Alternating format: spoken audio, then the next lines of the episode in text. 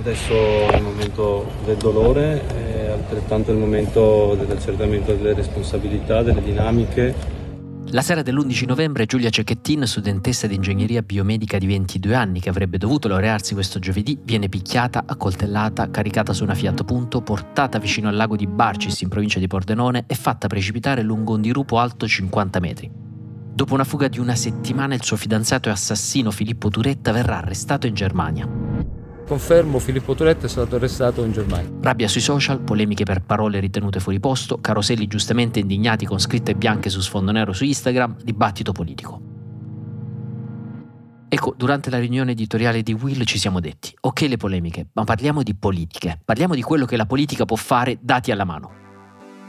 Perciò oggi abbiamo voluto dedicare tutta la puntata di Closer a questo argomento. È ora che le storie abbiano inizio. Ciao, sono Francesco Giano e questo è Closer, l'attualità e i suoi protagonisti visti da vicino.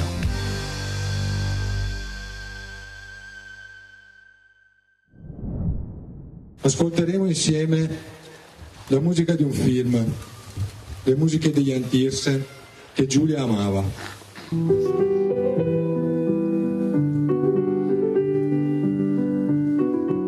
Queste sono le note di Jan Tiersen, compositore che Giulia amava ascoltare e che la sua famiglia ha voluto far risuonare durante una fiaccolata in sua memoria. Giulia Cecchettin è la 105esima donna uccisa in Italia nel 2023. Stando ai dati diffusi dal Viminale e aggiornati al 12 novembre, in Italia sono stati registrati in totale 285 omicidi. Di questi 104 sono stati compiute su donne, di cui 82 uccise in ambito familiare e affettivo. Di queste a loro volta 53 sono state uccise dal partner o dall'ex partner. Con l'omicidio in Veneto il numero totale delle vittime raggiunge appunto 105, che sono due in più rispetto allo scorso anno, mentre i femminicidi passano dagli 88 del 2022 agli 83 del 2023. Giusto per citare gli ultimi tre femminicidi, Concetta Marruocco, uccisa dal marito con 39 coltellate durante una lite per la separazione, Annalisa Dauria, uccisa dal convivente che poi si è suicidato, e Televa Cannoglia, stangolata a mani nude dal marito nella propria abitazione di Savona. Il padre di Giulia, in un momento di lucidità invidiabile, ha detto Guardatevi bene eh, nella vostra relazione, qualsiasi avvisaglia, abbiate il coraggio di di comunicare col papà, col fratello, con chiunque vi possa dare eh, fiducia per non essere qui a celebrare di nuovo un altro femminicidio. Ecco, per parlare di questo tema dobbiamo partire dalla parola femminicidio. Il termine, nell'accezione comunemente intesa, come scrive diritto.it, è un neologismo che è stato, diciamo, coniato all'inizio degli anni 90 per qualificare gli omicidi basati sul genere, ovvero quando si uccide la donna in quanto donna. In questo momento in cui non erano ancora conosciuti i dati dell'Organizzazione Mondiale della Sanità, si ritenne importante dare un nome a questa tipologia di omicidio al fine di rendere visibile il fenomeno. Questo è il femminicidio. C'è questa bellissima inchiesta a cura di Fabio Bartolomeo pubblicata dall'Istat. È un po' vecchia ma aveva fatto un grandissimo lavoro, cioè aveva raccolto e analizzato oltre 400 sentenze di omicidio di donne emesse tra il 2012 e il 2016. Bene, su 417 sentenze esaminate, l'85% erano casi di femminicidio. Vi do qualche numero, può sembrare pesante, però sono dei numeri che ho trovato parecchio solidi e interessanti proprio per capire il fenomeno. Fabio Bartolomeo scrive: La distribuzione geografica è omogenea, non conta nord e sud. Nel 98% dei casi dei femminicidi l'autore è un uomo. Nel 74% dei casi è italiano, solo nel 25% straniero. In più della metà dei casi, nel 56%, tra autore e vittima esiste una relazione sentimentale che sia in atto o pregressa.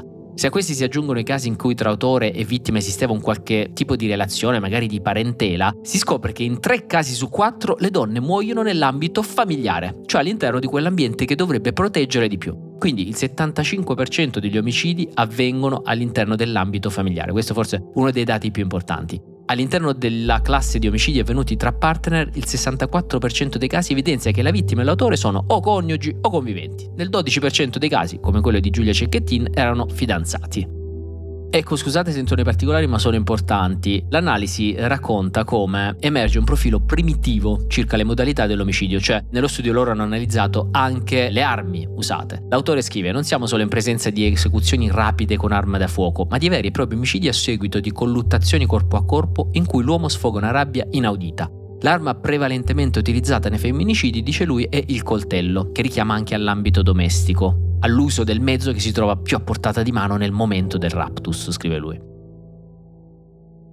In tanti casi l'autore ha cercato di occultare poi il cadavere, tra le tecniche utilizzate anche quella dell'incendio nel corpo della donna uccisa. E in quasi la metà dei casi esaminati è lo stesso autore del femminicidio a dare l'allarme e avvisare le forze dell'ordine.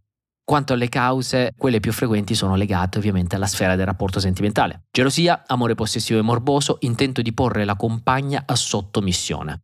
Come vedete, tranne il fattore dell'allarme, l'omicidio di Giulia Cecchettin presenta tutti questi fattori di questa analisi. Ora, l'Italia è messa meglio o peggio rispetto all'Europa. C'è questa analisi fatta da Pagella Politica che aveva analizzato 15 paesi. Un dato molto sottostimato di Pagella Politica, lo scrive lei stessa, è che tra il 2010 e il 2021 in 20 stati UE ci sono stati più di 3.000 femminicidi. Il paese forse messo peggio è la Lettonia, dove si sono registrati 2,14 omicidi ogni 100.000 donne in ambito domestico. Segue la Lituania, il dato più basso lo riporta invece la Grecia.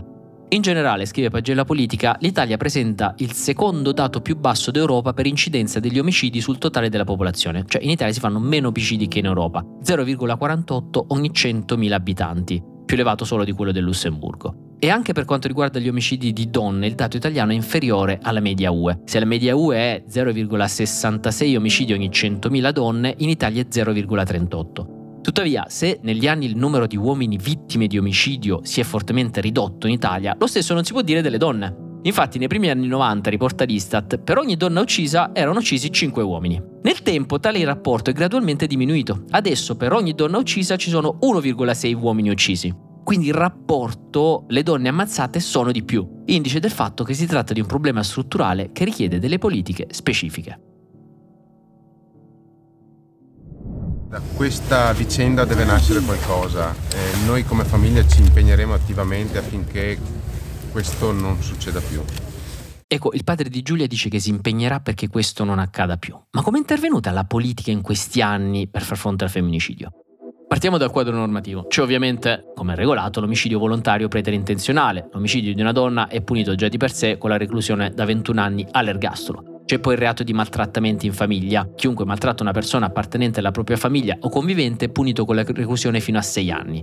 Nel 2009, in seguito a tante discussioni, è stato introdotto il reato di stalking, punibile fino a 6 anni. È commesso da chi con condotte reiterate minaccia o molesta taluno in modo da cagionare un perdurante grave stato di ansia o paura. Nel 2013 poi è entrata in vigore forse una delle leggi più grandi su questo tema che è conosciuta come la legge sul femminicidio ha istituito fondamentalmente il reato di omicidio volontario aggravato dal rapporto di parentela o convivenza con la vittima di sesso femminile e poi ha introdotto pene più severe per i reati che abbiamo detto prima, maltrattamenti in famiglia, stalking e violenza sessuale. Nel 2019 viene poi la legge sul codice rosso, che è importante perché prevede la formazione specifica per le forze dell'ordine sulle tematiche della violenza di genere. Poi prevede l'attivazione di misure di protezione immediate, proprio per le vittime di violenza di genere, come ad esempio l'assegnazione di un alloggio temporaneo, poi ci sono state altre cose, cioè ci sono state tante sentenze della Corte di Cassazione, L'Italia ha adottato e ratificato convenzioni internazionali e regionali volte proprio a combattere la violenza sulle donne, come la Convenzione di Istanbul. È stata istituita la Commissione parlamentare d'inchiesta sul femminicidio. Quindi sarebbe ingiusto dire che la politica non ha fatto niente per contrastare questo fenomeno. Queste sono delle misure che sono state anche applaudite da sinistra e da destra. Ecco, l'unica cosa forse, a parte qualcuna, hanno in comune una cosa, ovvero si occupano molto della repressione del fenomeno ma poco della prevenzione. Eccoci al punto che molti stanno battendo. La legge italiana, per quanto abbia fatto molto negli ultimi anni per la repressione, non sta facendo molto per la prevenzione, tra cui, dicono molti, l'introduzione dell'educazione sessuale e affettiva nelle scuole. Oggi l'Italia infatti è uno dei pochi paesi europei in cui non è previsto l'obbligo dell'insegnamento dell'educazione sessuale a scuola. Calcolate che è un tema di cui si discute da quasi 50 anni. 1975 la prima proposta, primo firmatario Giorgio Bini, deputato del PCE.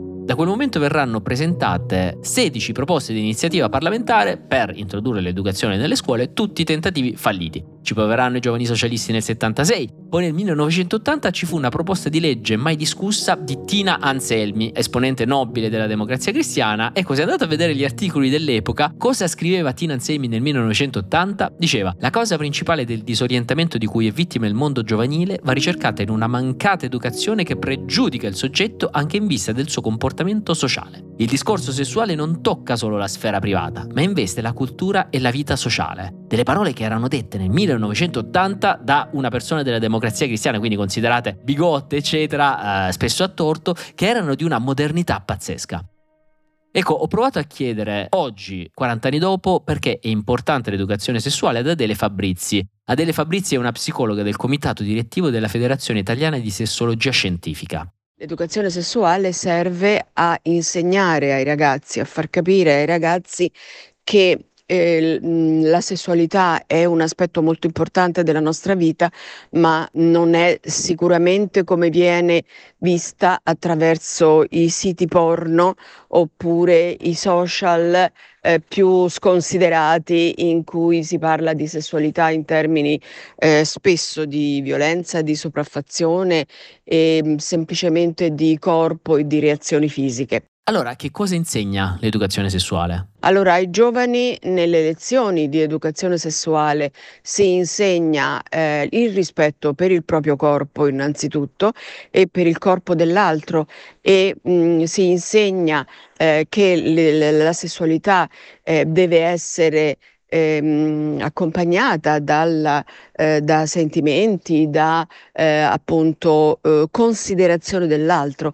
L'altro non può essere considerato come un oggetto del proprio piacere, ma è un oggetto con il quale ci si eh, interfaccia, ci si scambiano idee ed opinioni, si scambiano sentimenti, amore in alcuni casi, non sempre, ma insomma comunque sentimenti di fiducia e di rispetto reciproco.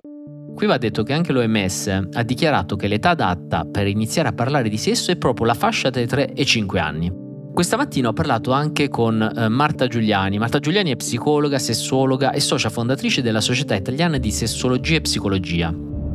In linea generale quello che viene affrontato sono i temi del corpo umano e del suo sviluppo, della salute sessuale e riproduttiva, lo sviluppo affettivo e l'intelligenza emotiva dei ragazzi, eh, il tema dell'identità, del genere, dell'orientamento sessuale, eh, le relazioni, i diritti, la cultura, i pregiudizi e i tabù che spesso ne incidono nella costruzione delle nostre relazioni eh, il rapporto con i mass media e con i social che tanto ha modificato eh, anche le interazioni e le interattività eh, con l'altro eh, e in linea generale eh, gli stili di vita e i comportamenti e eh, temi importanti come quello del rispetto, come quello dell'inclusione, come quello del consenso. Ho chiesto a Marta che cosa chiedono i ragazzi da una parte mi dice che hanno mh, mm, determinate informazioni su determinati temi. Quando andiamo all'interno delle scuole quello che ci accorgiamo è che le informazioni i ragazzi e le ragazze ce l'hanno, uh, sono in grado ormai di reperire le notizie o di reperire risposte a domande che possono riguardare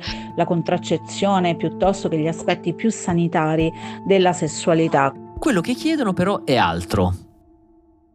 Quello che richiedono maggiormente e le domande, le perplessità, le curiosità che ci rivolgono sono relative alle relazioni, cioè sono relative al proprio sentire, agli aspetti emotivi dell'affettività e dell'incontro, a come poter comunicare all'altro, a come gestire alcuni momenti di conflittualità o alcuni momenti di dolore ehm, relativi alla prima relazionalità con l'altro. Questo è particolarmente importante da sottolineare perché ci ricorda quanto la sessualità non è semplicemente un atteggiamento, un comportamento, chiedo scusa, relativo alla messa in atto di atti di natura sessuale, ma abbraccia eh, tutta un'altra serie di aspetti come l'atteggiamento, i pensieri, le emozioni, gli affetti, che sono molto più difficili da gestire e che se noi in qualche modo non prendiamo in carico rischiano di trasformare la sessualità in un mero atto andando a dimenticare che invece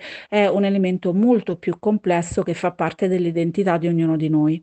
A livello europeo va detto che le cose sono ben diverse. In Svezia già nel 1955, pensate, si decise di introdurre l'educazione sessuale nelle scuole. E poi alla Svezia sono seguiti la Germania, la Francia, il Regno Unito, fino alla Spagna nel 2022. A oggi in Italia gli istituti possono decidere in autonomia se introdurre delle ore di lezione in materia, ma sul sito del Ministero della Salute non è presente alcuna linea guida su come trattarla. La domanda è quali sono le conseguenze della mancata educazione sessuale obbligatoria mettere i ragazzi e le ragazze nelle condizioni di adottare delle scelte informate e consapevoli rispetto alla sessualità. Quindi questo che cosa vuol dire? Agire eh, asessualmente, affettivamente in modo responsabile non solo verso se stessi ma anche verso l'altro, sviluppando quindi eh, delle relazioni che abbiano alla loro base concetti come quello del consenso, della comprensione, del rispetto per i bisogni, i confini e i limiti limiti reciproci. Uh, un altro elemento importante è quello um, di aiutare a implementare un clima sociale di tolleranza, di apertura di rispetto verso la sessualità, verso gli stili di vita.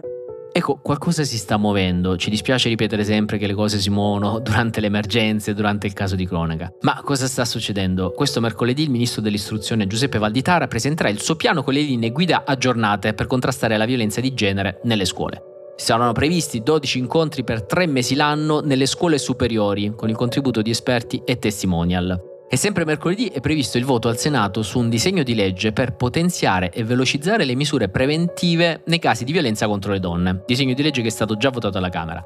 Si tratta di un pacchetto di norme, scrive il Sole 24 Ore, che dovrebbero rendere ancora più efficace il codice rosso di cui abbiamo parlato prima e nuove azioni normative per tenere lontani i stalker. In particolare si parte dal rafforzamento degli strumenti di prevenzione, che sono ammonimento, braccialetto elettronico, distanza minima di avvicinamento, con la loro applicazione di cosiddetti reati spia, cioè quei reati che sono appunto spia di un possibile altro reato che si sta commettendo, che si sta per commettere. Vedi appunto pericolo femminicidio. Secondo molti osservatori ci saranno tempi più stringenti il più possibile rapidi e certi per approvare questo disegno di legge, proprio perché c'è stato un dialogo a distanza tra la Premier Giorgia Meloni e la leader del PD Ellie Schlein, che hanno detto mettiamo da parte le divisioni politiche e procediamo subito all'approvazione di nuove misure.